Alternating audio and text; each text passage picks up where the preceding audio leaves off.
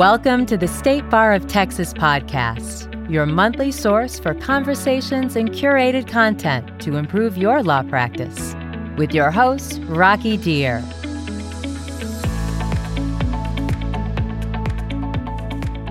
Hi, and welcome to the State Bar of Texas podcast. I have a confession to make. I love doing this podcast. I do, I really do. It's one of the highlights of my work. I love that we talk every month about how to improve our law practices, how to improve the legal system, and what we can learn from some of our legal legends. But this month is a little different. We're going to talk about saving lives, either your own or someone else's.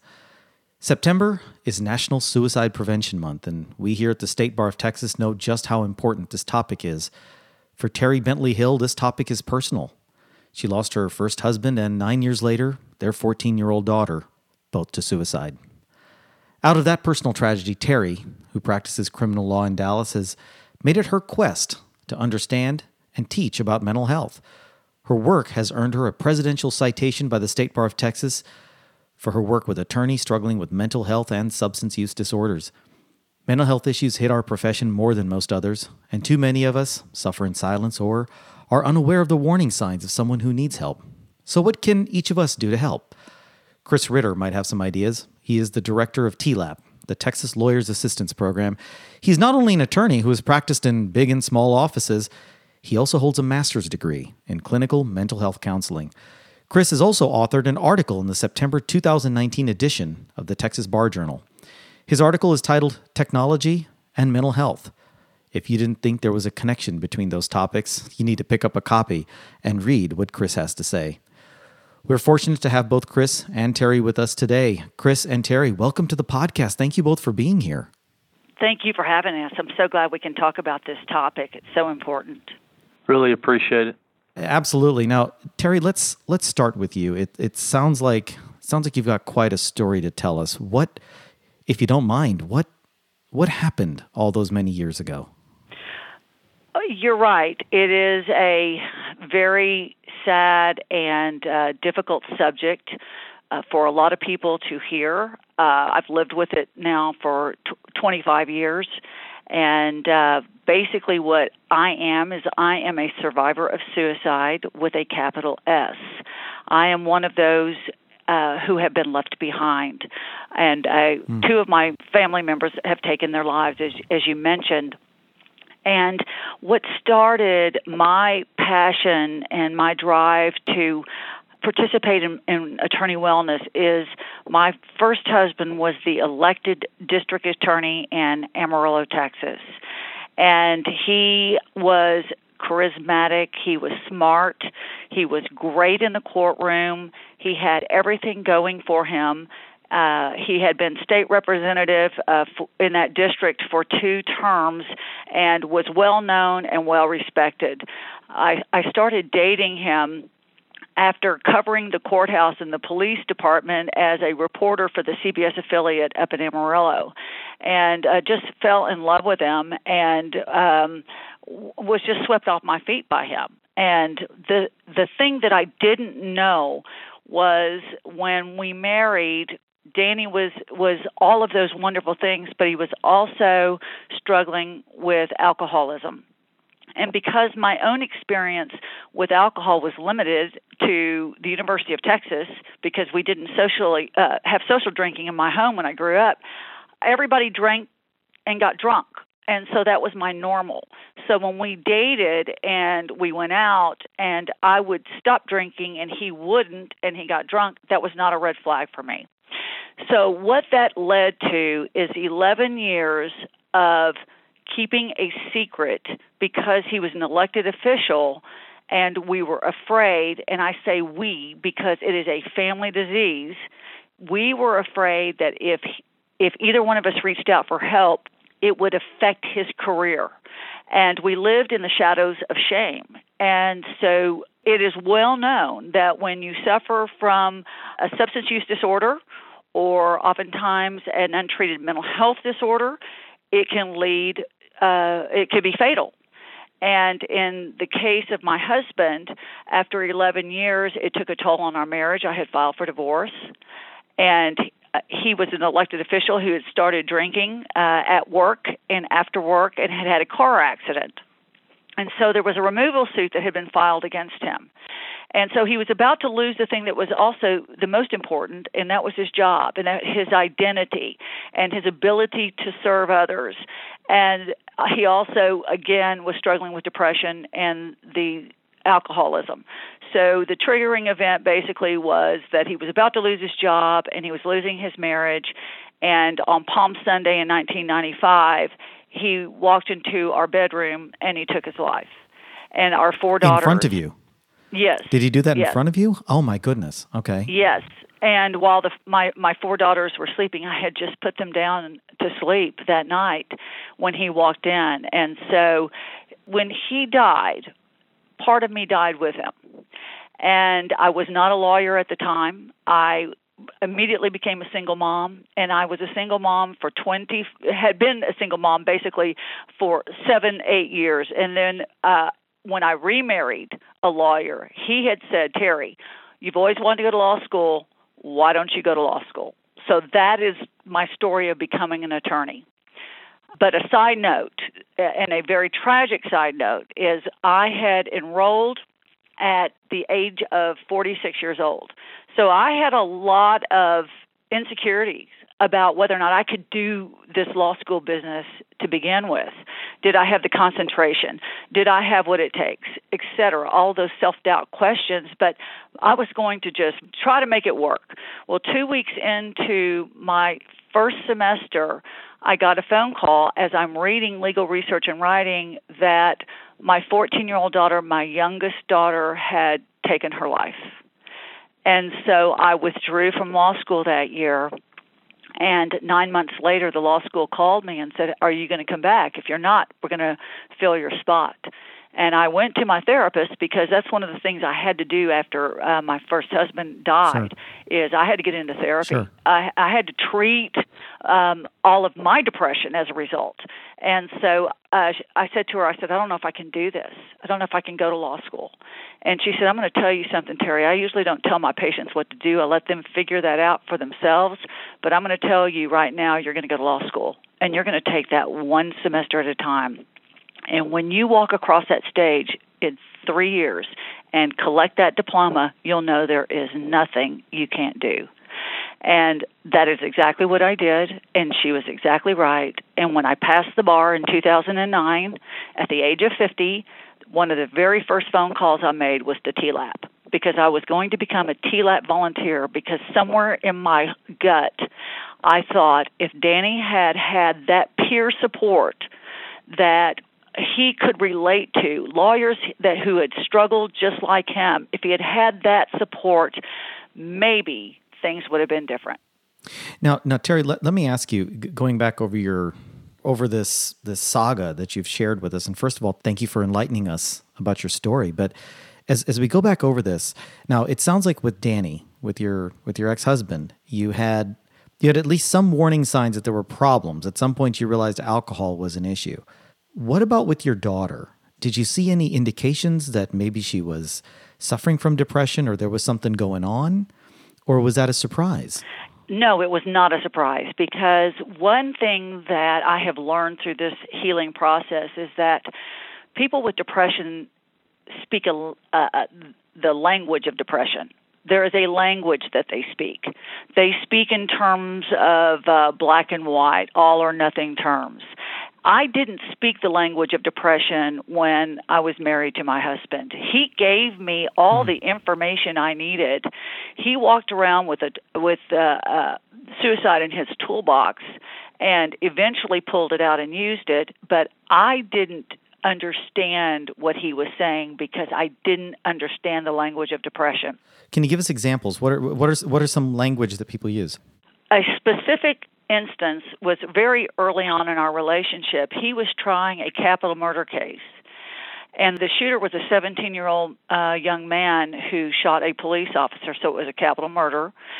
And he was going for the death penalty. And instead of getting the death penalty, the shooter uh, was sentenced to life in prison. Okay. My husband was so distraught over that. He felt he had left every he let everyone down and he just could not get over that. And one of the things he said to me is, "I've let everyone down. I might as well just kill myself."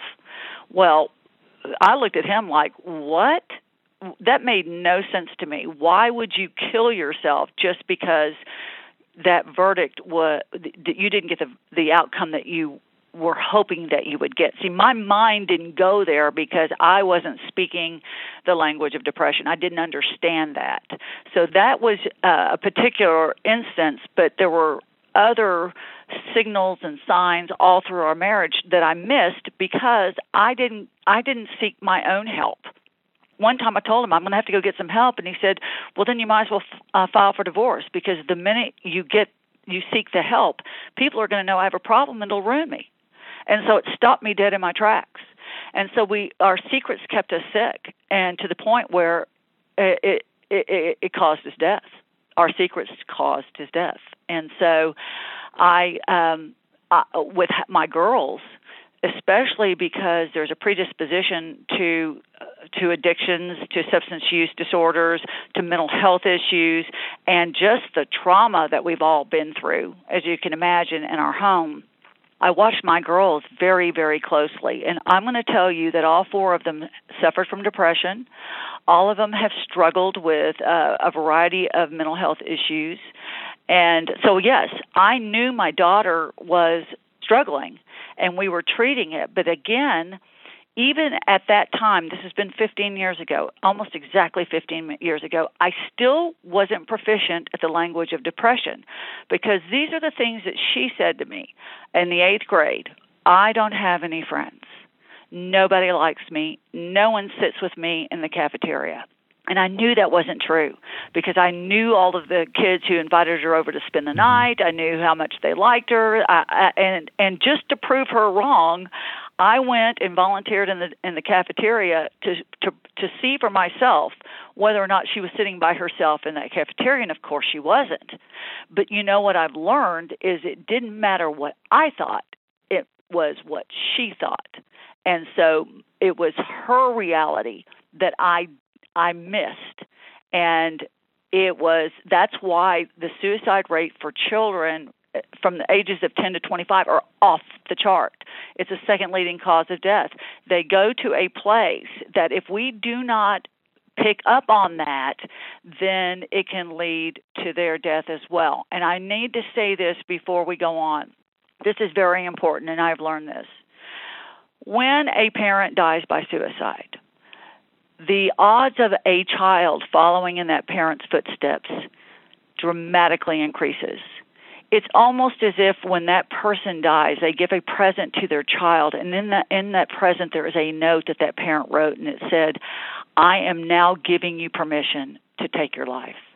Because a child who suffers from depression now has an option to that pain and oftentimes you'll hear that suicide runs in families. Well, that is one of the reasons why, is because there is an option now that has been put on the table that oftentimes a child may not may not even think about except for that parent led the way. Now now Chris, this Terry's story is is it, I know I can't speak for for everybody listening in, but it's kind of shaken me to my core. This is this is some pretty some some pretty heavy and momentous information and and just illustrations that we're getting from all this in your in your September 2019 Texas Bar Journal article where you talk about technology and mental health. You start off with some pretty startling statistics about the legal profession. Can you tell us a little bit about that? It sounds like sounds like lawyers have have a pretty serious mental health problem as a group. Can you talk to us about that? Sure, and I'd really like to set this up by letting people know, attorneys know, law students know that these problems are not uncommon. These struggles are very common. I used to think when I was in law school, you know, poor me, uh, uh, but but at least I'm not in medical school. The legal profession is very unique. We're handling everybody's biggest problem.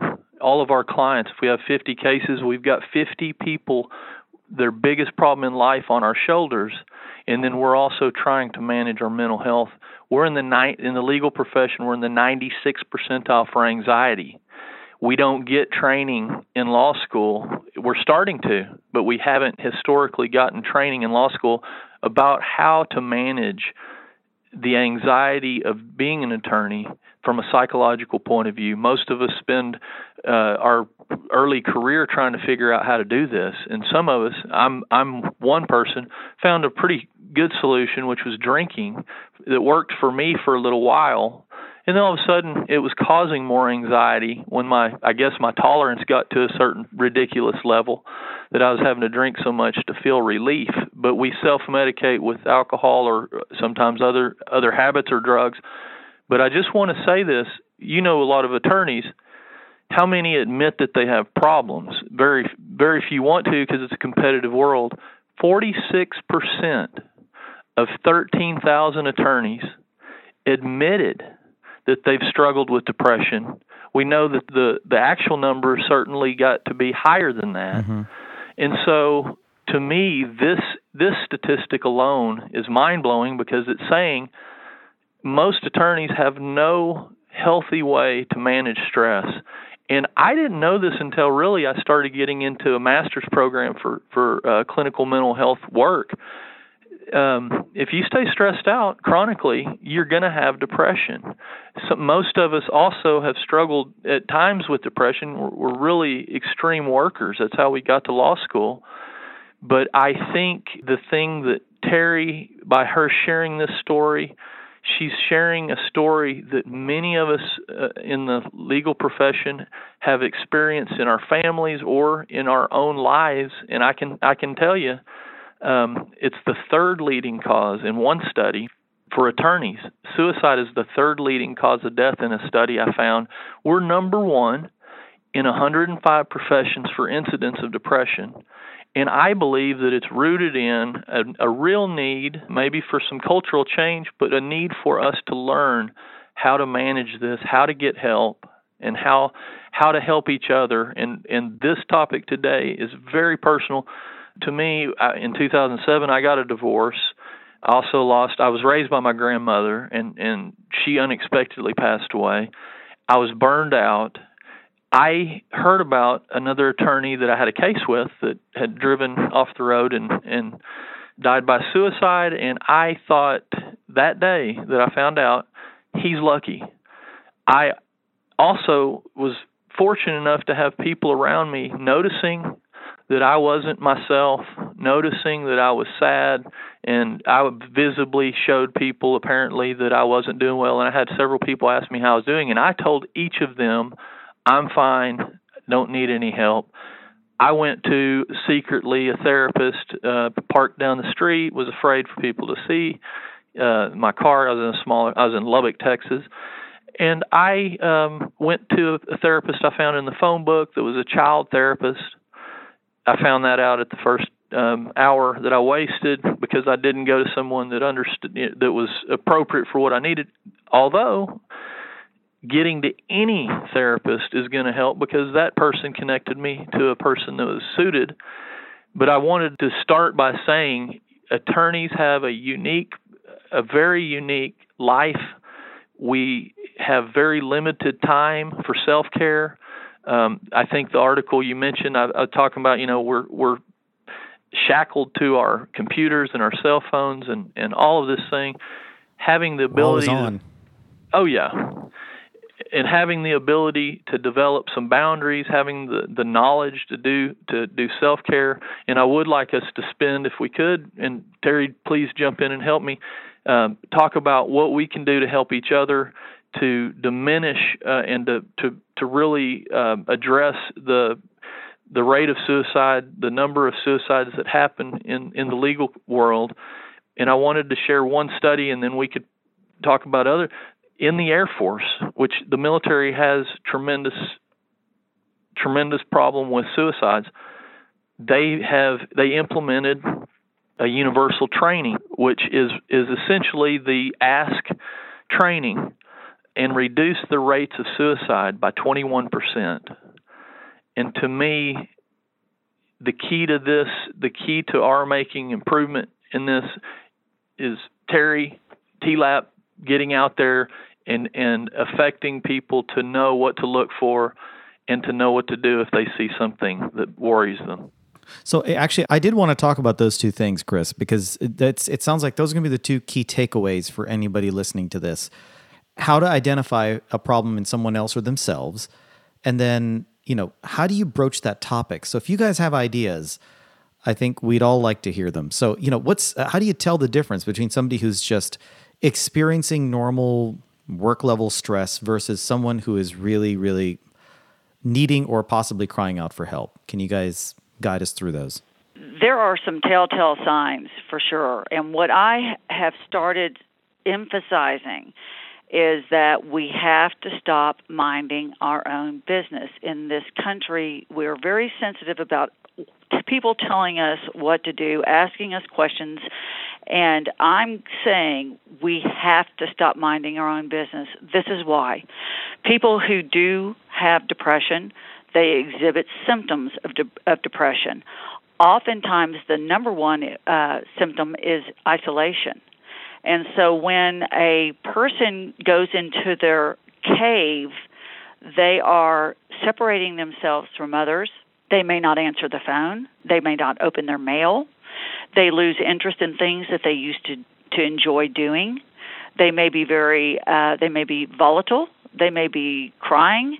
They will show you signs. Your gut will tell you something is not right. That that lawyer never used to go into his office and shut the door. Now that door is shut all the time, if he even comes to work. So there are signs. So then, what Chris was alluding to, the Ask program, you ask the question are you okay? I'm concerned. This is what I see. And not in a judgmental way, but in a caring way.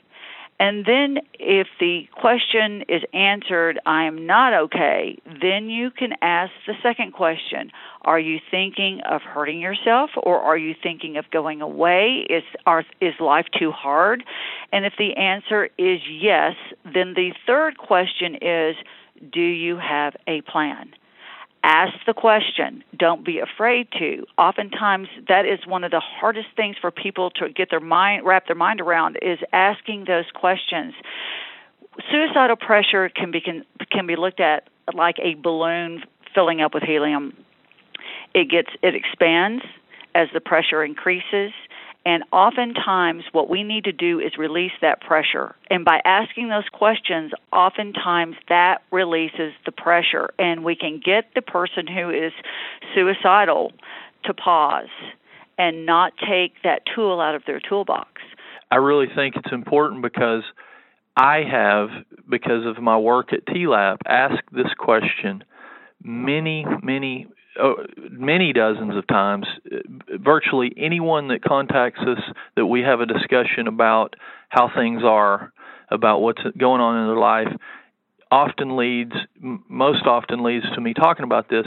I was terrified to ask people in in fear when I started that it would plant the seed or plant the idea that their life is terrible if I ask those questions.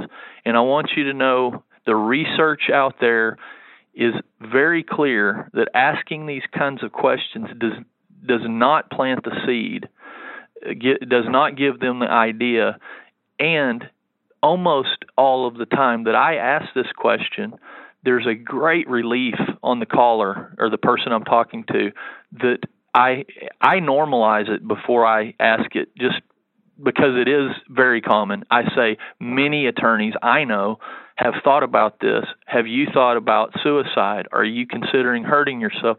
Those questions have have made so many people I've talked to, like just like was mentioned by Terry just now, the balloon deflates a little bit. They feel relief, and it opens the door where we can just listen and then follow up with what's needed in response. Uh, many have said, "No, I haven't gotten to that point." I've thought about it in passing, but so often they're like, "Yes, I have. I think about it, you know, frequently." Then we talk about is there a plan and so forth. But I just wanted to add to what Terry shared. Asking is a good thing, and it's very hard to do when it, you don't do it a lot. At TLAP, we would be happy to talk to anybody about how to go about that, or the suicide prevention um, line is available at all times. Now, but let's go to the other possibility. So, you know, I appreciated Terry going through the questions to ask. And if they say yes, then this. If yes, you know, then this. But what happens if they say no? You go to somebody and say, Are you okay? And they say, Yeah, I'm fine. You know, do you need any help? And they say, No. And like Terry said, in your gut, you know something's wrong or you feel something's wrong, but they just don't want to open up. What do you do then?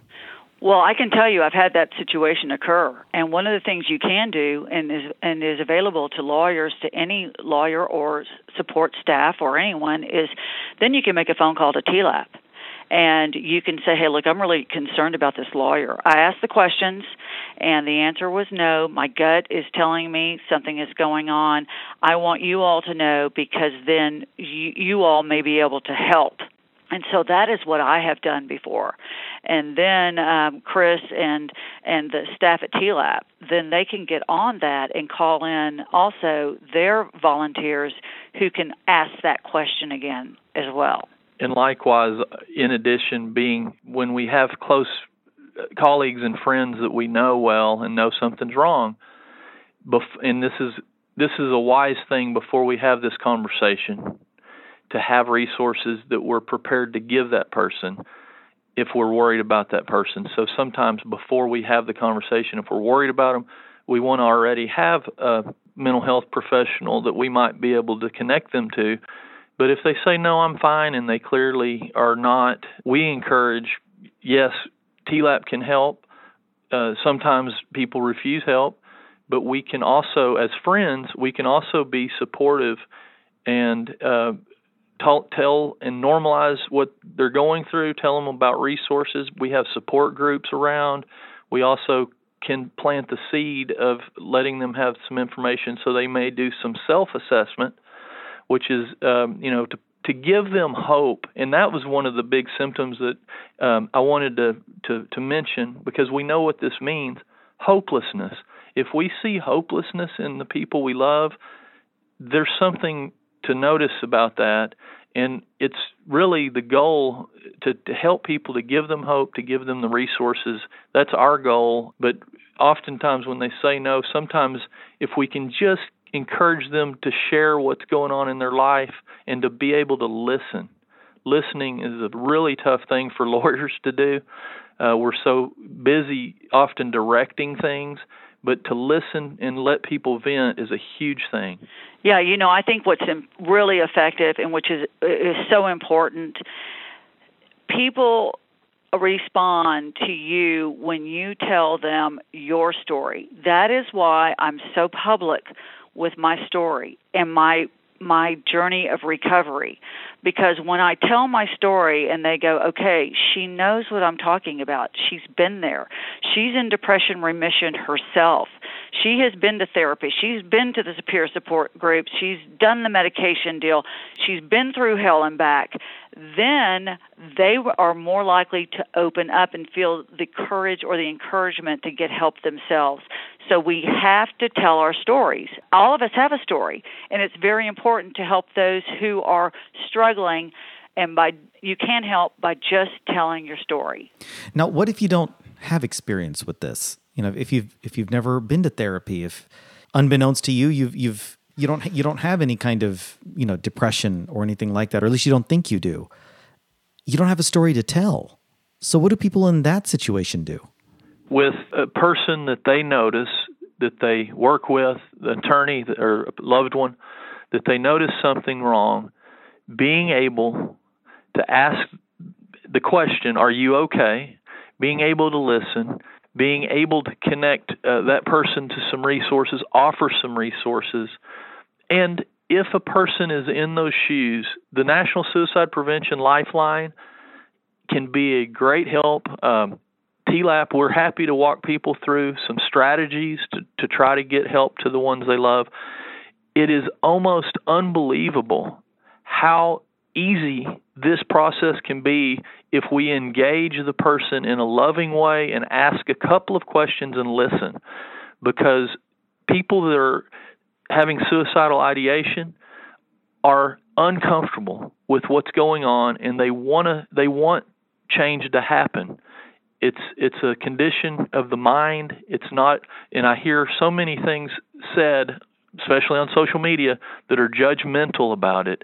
It's an illness of the mind. The mind is overwhelmed with the chemistry in the mind gets overwhelmed and it's a perspective problem that they're out of control of and there's a way to get them help but i do think anybody that doesn't feel comfortable should use these resources. 800 273 TALK is the National Suicide Prevention Lifeline. 800 343 TLAP is our line, and we're happy to give some some help. And there are some things, and Terry, please share some things not to do. Well, to piggyback on what Chris said, I shared my story uh, in Corpus Christi, and I got an email from a person in the audience, and the email made everything that I do worth it because this woman said, I heard you talk about asking those questions, and I think because I asked those questions of my 14 year old, it saved her life. She said I asked her the question, "Are you uh, are you okay?" The answer was no. Are you thinking of hurting yourself? Yes. Do you have a plan? Silence. She said it was the loudest, most deafening silence she's ever heard, and so they were able to get her the help. So those questions are are very important. The the things that you don't want to do is you don't want to say just get over it. Everybody goes through what you're going through. Those questions invalidate the person's feelings. And what they need is they need someone to understand the incredible pain they are in. People don't die because because everything's okay. They're in incredible amount of pain. And so to validate that pain is very helpful to the person who is suffering and also can give them hope. There is always hope. Those that's the message that you give, but you don't minimize what's going on with a person ever. Don't you agree, Chris? Absolutely. And trying to correct their feelings is a mistake.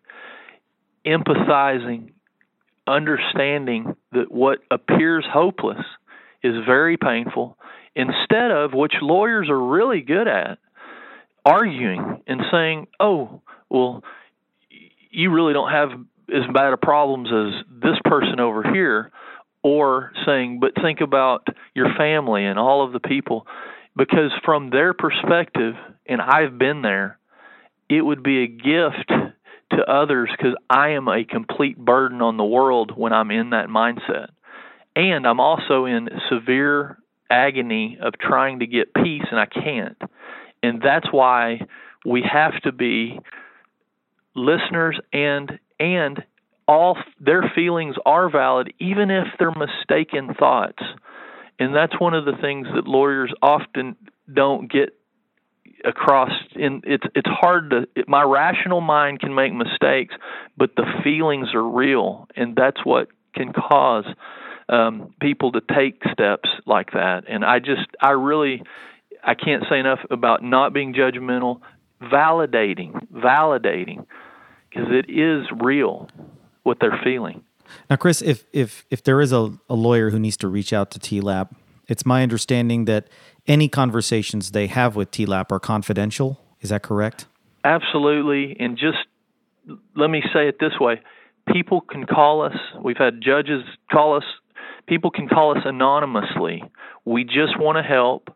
We can be, we've been through a lot in our lives. We can share our stories, but we can connect them to really good professionals in their community. We can connect them to people, volunteers like Terry that have been through it. We can connect people to support groups. We can connect people to resources for funding to get therapy or other treatment needed. And we just want to help and, and we have over a thousand volunteers statewide that all have something to offer to help someone out, to, to be a mentor, to be a partner. And uh, TLAP is a great resource.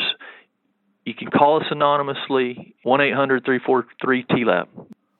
Okay, yeah. I was going to ask you for that number again. So you you're reading my mind. So I appreciate that, Chris. Well, this is a very important topic. You know, we could we could talk for days about it and probably just scratch the surface, but that is unfortunately all the time we have for today. I want to thank my guests, Chris Ritter and Terry Bentley Hill, for joining us. And of course, I want to thank you for tuning in. If you need help or know someone who might, please reach out to TLAP and don't hesitate. If you like what you heard today, please rate and review us in Apple Podcasts, Google Podcasts, or your favorite podcast app. Until next time, remember, life's a journey, folks. I'm Rocky Dhir, signing off. If you'd like more information about today's show, please visit LegalTalkNetwork.com. Go to TexasBar.com slash podcast, subscribe via Apple Podcasts and RSS.